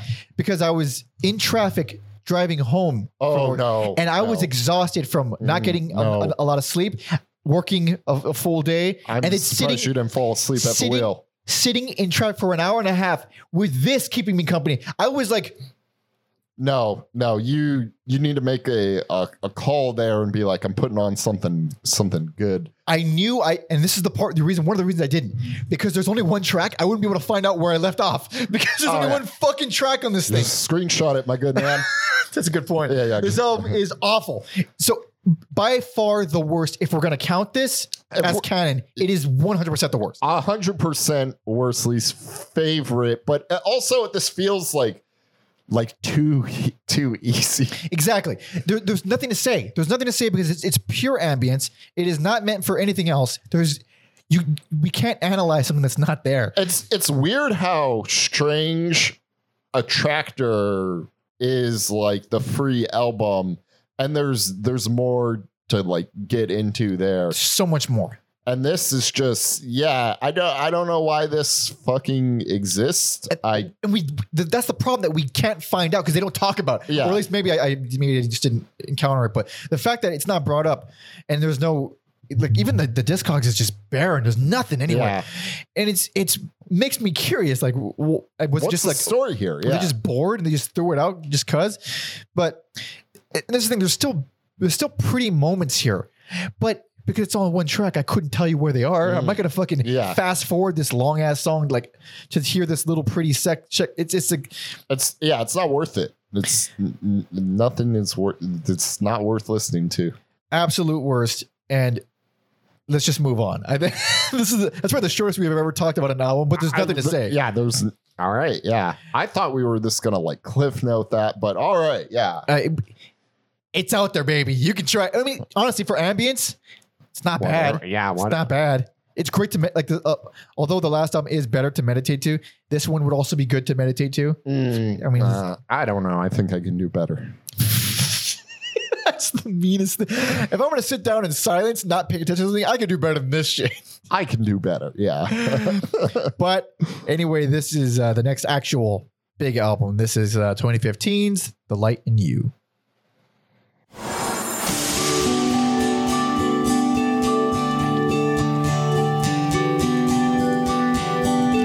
The cover for this album looks like a fucking young adult novel for some reason, uh, Yeah, and that's how I knew we were in for some trouble. I was. Yes. I knew from the, the moment those vocals came in. I feel like the vocals have led me astray, and I've like come around. Yeah. So I wasn't. It wasn't. It's not the sound of his voice this time. It is what he's singing. It is the actual melody that had me worried. This is prop felt. Sometimes years. It's not like proper folk music. No, this doesn't feel like folk at all. This feels like crap. Sorry. The the the execution feels folk music to me. The, the bass drum that- with the acoustic guitars for sure. I get that. But it honestly registers in my brain way more mainstream pop than it does folk. Ooh, those chimes. Fuck off. Rest. Only those with keys. This is horrific. This feels like well, like I I feel like one of your pet peeves is like trailer Yep. movie Song song. music, Yep. This yes could easily be on uh like The fucking Pine Sol commercial, yeah. yeah or like yeah the uh, a young adult movie. They've gone full yeah. Um, I forget the fucking band that I want to compare them to. And fuck, whatever. They've They've like, gone full bad. This album blows, and, and if we're not counting the last album, this is the worst and my least favorite. And honestly, this is my least favorite, regardless. Like, if, if we're counting the last album, this is still my least favorite. This album is such a devastating blow. Yes. in I- a, a beautiful discography.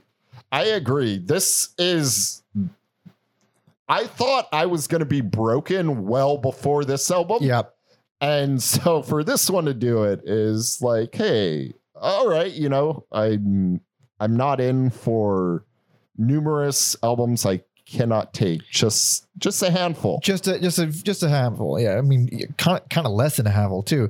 Although, let me say? Central Park East.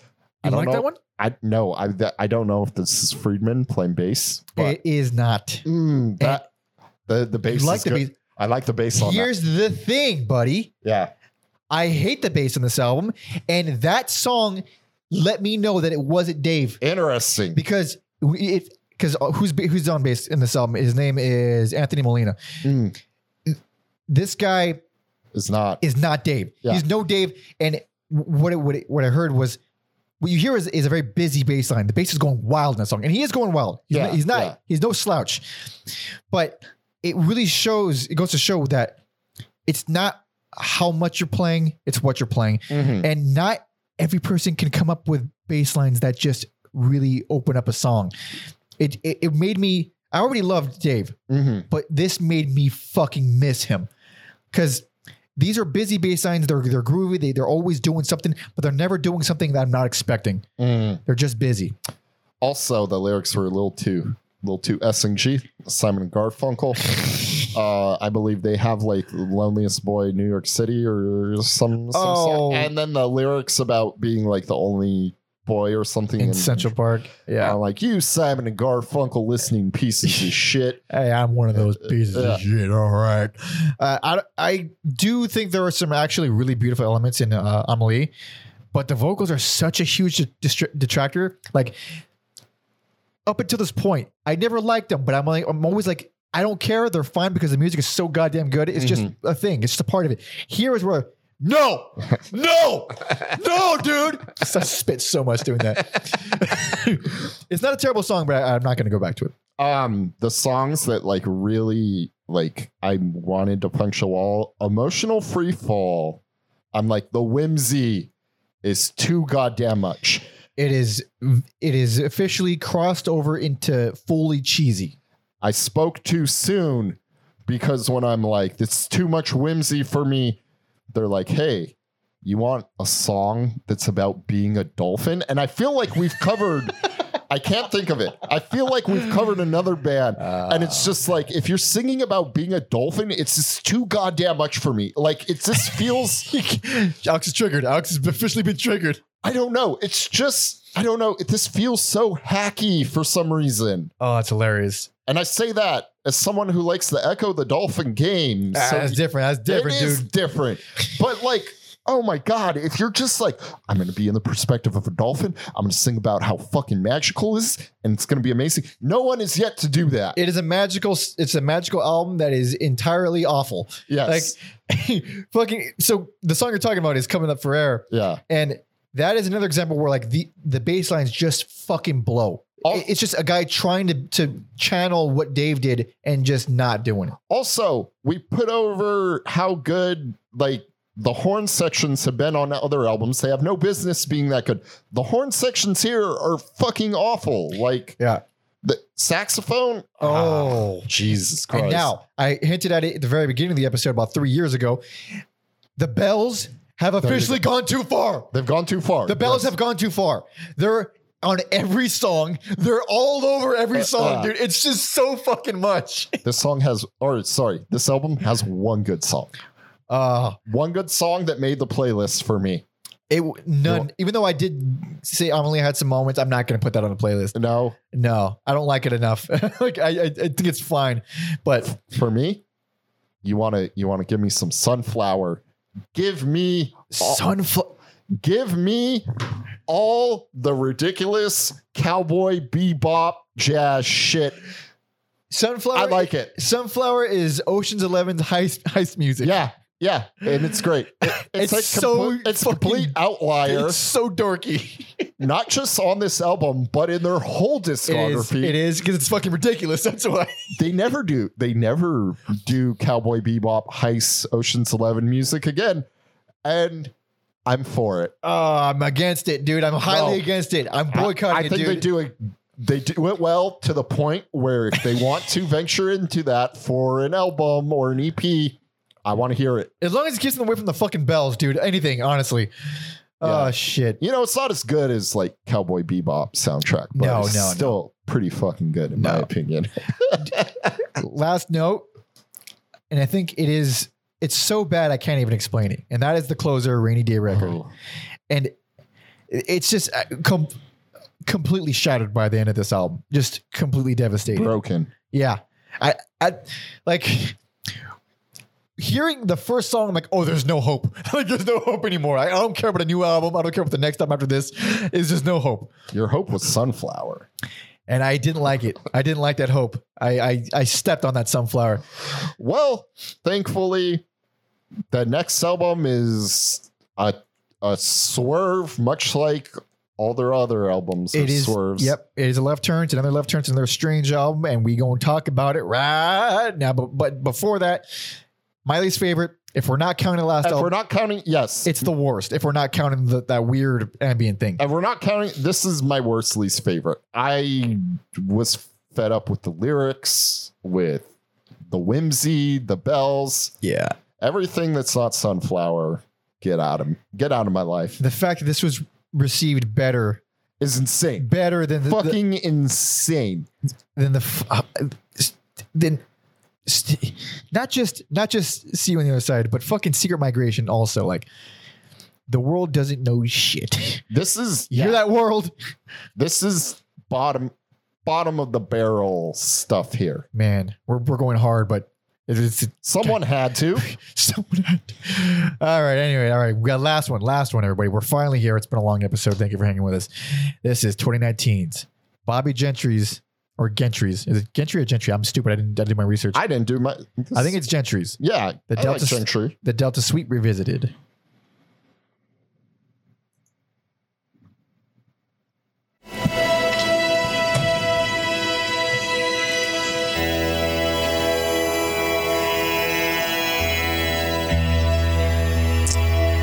So this is a big ass cover out, a cover album. Of a, a, co- a, a cover of an entire album. Yes, I Yeah. don't know if we've ever done that before. I don't think so either. No, we definitely haven't. I haven't. Even, I can't even think of another example. Uh, Flaming Lips covered Dark Side of the Moon.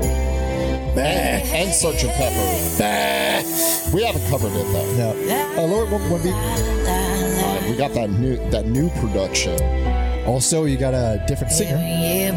Different singer on almost every track. Every song, yeah, every song is a different guest, female vocalist. I'm a dumb I'm a dumb dumb and didn't like read I was just like listening to it writing notes. Yeah, this is Norah Jones on Yeah. this song. I was like, those are some Norah S. Jones. Norah S. Jones ass voice. She has one album I really like that was uh, produced by Danger Mouse. So It, it, it, it strikes me as something Danger Mouse would be a part of. yes, she she's one of those um, much like Jill Scott, where like I really like her vocals. She just doesn't do music. I Like, yeah. and uh, I think that's gonna stay the same for me as well. because i hate this album You hate this album? i hate it yeah i really don't like i mean i don't hate it as much as the last one that's for sure but i definitely don't like it one You're crazy. here's the thing i'm not the right person to talk to you about this i i, I have no business talking about this album i don't like the originals i'm not a fan of this the, the, the I delta blues Heard, I never heard the original. but I've heard a lot of these songs. You've heard a lot of these songs. A lot of people have heard that song. I'm Not sure everyone's heard, heard. Everyone's heard Tobacco Road. Like, Not off the top of my head, I have not. really? Yeah, Well, they're pretty. They're pretty famous. like point maybe in like specific things. I'd be like, oh, okay, but well, Tobacco Road is one of those songs that I think I've I've heard like you know ubiquitous with like just ancient, not ancient. I almost said ancient Delta blues, old Mhm. Delta blues, uh, and it's it's a cool idea. Getting this this whole album, taking one album, and then having a different guest female vocalist on every song is a very cool idea. I don't like the execution at all. I do. Really? Yes. Explain. Um, yeah, I thought like just doing something more folk and country driven was a nice, just like felt refreshing to me. Um, I I like the performances of a a lot of the ladies on here, Yep. and uh, yeah, and maybe I should listen to the original album after this. But yeah, I had I had a good time. I liked it as just this. It's almost like a palette ref- refresher. It's not Mercury Rev for No. what people come for, but like I enjoyed it. I yeah, I think there's some like good performances on here. I haven't heard her stuff before, but like Margo Price on Sermon, I really liked her. And you got fucking Marissa Nadler on Refractions. There you which I think go. that was pretty well. I'm, I'm only I only care for like that song in, in the opener. Yeah. Uh, oh man. No, I Phoebe Bridgers is just like she's she's pretty powerful, and I think she like continues that on J- Jess Elizabeth. Oh, just yeah, just Elizabeth. Um, yeah, they I don't know what that original song sounds like, but they made that a Phoebe Bridgers ass song, making it very dark and moody. Mhm.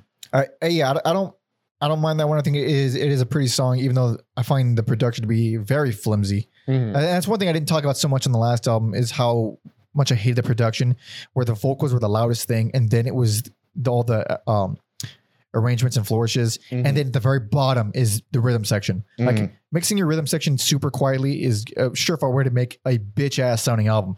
This one is is similar because it's there's so much emphasis on the voices. But also, I think one of the main reasons I don't like is it does it, again. It's because it doesn't feel like a Mercury Rev album. Like all the modernness to it, just feels like anybody could have done it. Anybody could have produced this, like with this type of production and this type of, uh, I don't know, hip they, flair. They don't have their uh, trademark. Uh, yeah, their trademark sounds on it. I get that. Because I get doing a covers album, but also, are you doing it as your band? Shouldn't you put your your your flavor into there? Yeah, your stamp.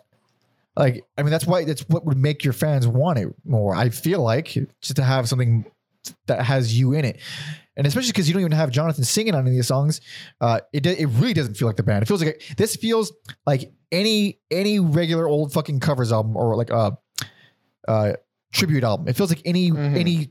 It really. Really reminds me of Sparklehorse's last album, which which I also fucking hated. Mm, Which is guess why. guess everywhere and it all kind of interchangeable. It doesn't make me feel like the band at all. I like that Sparkle Horse album. Uh, so yeah, I think that's why it uh probably worked a little better for me. Um, Big Boss Man, you got fucking gondola guitars on there. I feel like it's been a while since I've got to talk about gondola. guitars. uh mandolins. Yeah.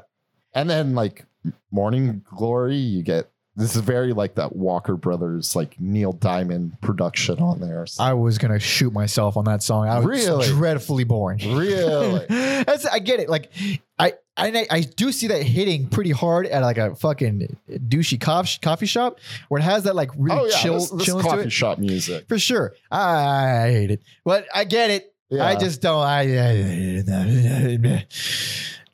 I had a fun time. I liked I like the performances by the ladies involved. They're here. all good. Well, there's only one performance that I think blows, and that I will let you know as soon as I find it because I don't remember the song, and I'm gonna keep buying time, baby. I'm gonna keep buying right, time because all I fucking can't. Oh my god, I can't find it. Oh my god, who is it? Who? Oh, it's up. Uh, Pen, Pendulite Pendulum, with uh, uh I I never, Kayla Kayla Sinclair and and Vashti Bun, uh, Bunyan Bunyan. I don't know where they're from, but They're from somewhere that is clearly not uh, a place I can pronounce easily, but I hate their voices. I hate their voices. I think it's annoying. It's like a really, it's clearly a stylistic thing. Like they're singing very, very dramatic and breathy. Uh, it just bothers me. especially when you have Queens of the Darkness, Phoebe and uh, Marissa right after. It's Just Yeah. And then uh, that's kind of insane. Lucinda Williams is on this, and we just didn't. Oh, right. Who's she? She's like a pretty legendary. Like, I never heard of her. uh, yeah, I uh, didn't catch that one. folk musician. Ooh, a folk musician. Oh, interesting. Yeah, uh, yeah. My my dad would listen to her a lot. So Really? That's that's how I know her. Oh, she, yeah. She sings, uh, yeah, Ode to Billy Joel. That's uh, Julie, Billie Joe, not Billy Joel. Yeah, yeah. There's a difference. oh shit. Cause you have to be a big shot. Uh, let's see. Let's see. Hope Sandoval do that. yeah. Anyway, Alex is all right with it. I'm not, but you know, if you like uh the I mean you these songs aren't bad, they're just not my style. I don't like the production. It's it's not really like a terrible album. Uh but I think we're at the end. We are at the end. We did it. We made- oh did my the God. damn thing. I I'm so tired in my voice and oh my goodness. Oh, I'm ready. Shit, Jason, I hope you enjoy this. For the love of God, you better still be watching.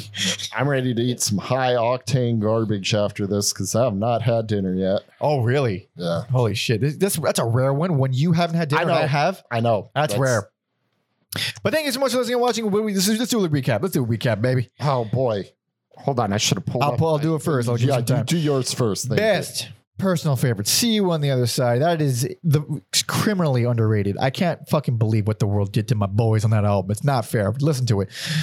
Uh, and then uh, if I mean, I guess it's canon. Inner Autumn, Outer Space. It, it's fucking worse. Absolute worst. It's an ambient album with nothing on it, and uh, I can't imagine why the band doesn't talk about it that much. and the Light in You, least favorite. Technically, Inner Outer Space is a worse album. It is a worse album, but I will choose to listen to it every fucking day over the Light in You. You, So for me, Uh, see you on the other side. Personal favorite, just kind of taken away by the the the variety on that. Uh, to me, their best album, All Is Dream, just some solid ass songs that stuck with me despite some blemishes.